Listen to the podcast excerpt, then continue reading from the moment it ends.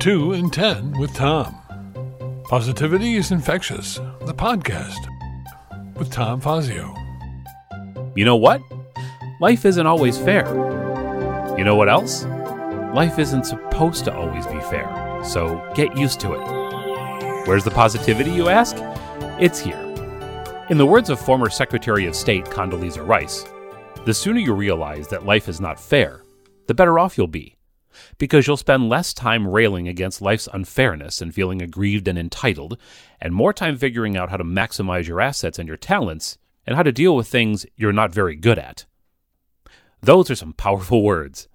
It's so easy to get and stay angry and bitter about things.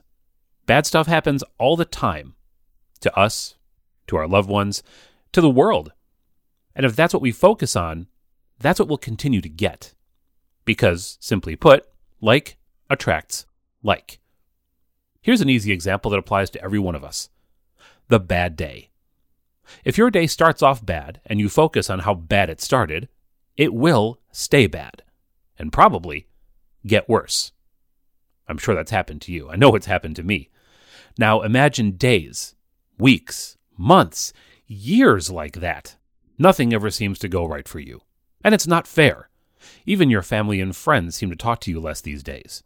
You deserve better. You're entitled to better. Why isn't it just better? Is this you? Tired of it yet? Good. Get tired of it. It doesn't get to run your life. But you have to stop being mad. Stop thinking the world owes you something. Stop it right now. Want your life to be better? You have to make it better. And I'm going to give you the first step right here gratitude. Find something in your life to be grateful for, no matter how far back you have to look or how small you may think it is. Focus on that. Focus hard. If you can, try it right now.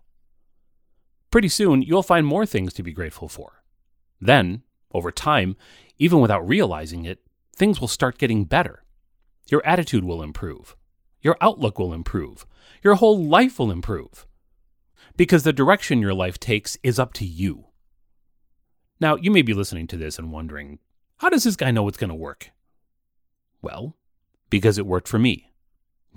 I've lived this. This happened to me. My life went through a period where it was absolutely crappy.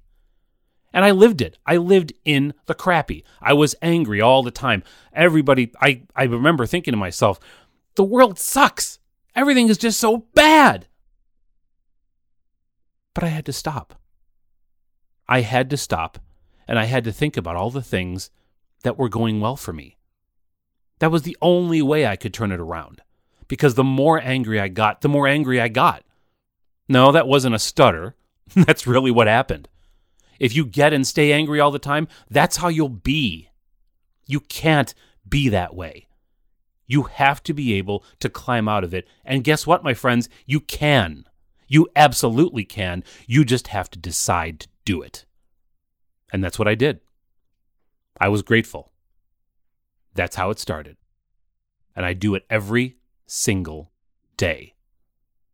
And now, I love my life. And I want you to love yours too. Life may not always be fair. And yes, it may get you down sometimes. But you don't have to stay down. You have the power within you. Now go out into the world and use it. I'm Tom Fazio, and positivity is infectious. Extend yourself. It's not a remake of an 80s pop hit, and it's not a new stretching exercise. What is it? I'm a huge fan of technology, and have been since I was a teenager in the 1980s when the biggest advance we had back then was a computer that plugged into the back of our TV. We've come a long way since then. A lot of the technology has increased our ability to communicate. I'm speaking specifically about smartphones and social media, both of which most of us have and use at the same time. And they have made it so much easier to communicate with people that we might not have been able to before. We can reconnect with old friends, see what's happening with family members around the world, and even video call like they used to only be able to do in sci fi movies. But one thing we seem to be losing is our ability to communicate in person. Think about these situations. When you want to get in touch with someone, is your first instinct to call or text? How many of your neighbors do you actually know and talk to? When you're out, how often would someone see what I call the phone glow on your face? I see it all the time, and I've had the phone glow myself. Let me tell you a funny story. I used to work for a wireless carrier. One night after work, about six of my coworkers and I met for dinner. We were having some lively conversation. Then one of us checked our phone for something work related. It didn't take long for the whole table to go silent and for all of our faces to go into our phones. When the waitress came over with our drinks, she cleared her throat, shook her head, and said, You guys are weird. She wasn't wrong.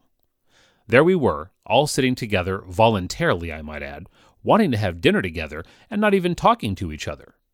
Needless to say, we were all pretty embarrassed and tried to keep our phones away for the rest of dinner, but that was somewhat unsuccessful. This is where we are now. Sure, we can communicate, if you can call it that. We barely use voice communication anymore. The text we use to replace it is severely and awfully abbreviated, misspelled, and usually accompanied by or completely replaced by a slew of emojis and hashtags. Everything is an acronym now. There's even one for meeting someone in person after you meet them online. This is generally in the dating app world. It's called meeting someone IRL, or in real life. Often, when couples that have met online meet IRL, it gets awkward quickly because they probably haven't even spoken or video called yet. OMG, screaming into your cat face, hashtag that happened. Full disclosure, my wife and I met through a dating app, but we talked on the phone quite a bit before we had our first date. So, how do you combat all of this? By extending yourself. When you think of getting in touch with someone, they'd probably love to hear your voice, so call them. If they don't answer, leave a voicemail. Don't hang up and text them, or just not leave a message at all. Get to know your neighbors. Say hello when you see them. Start a conversation. You might be surprised at what you have in common.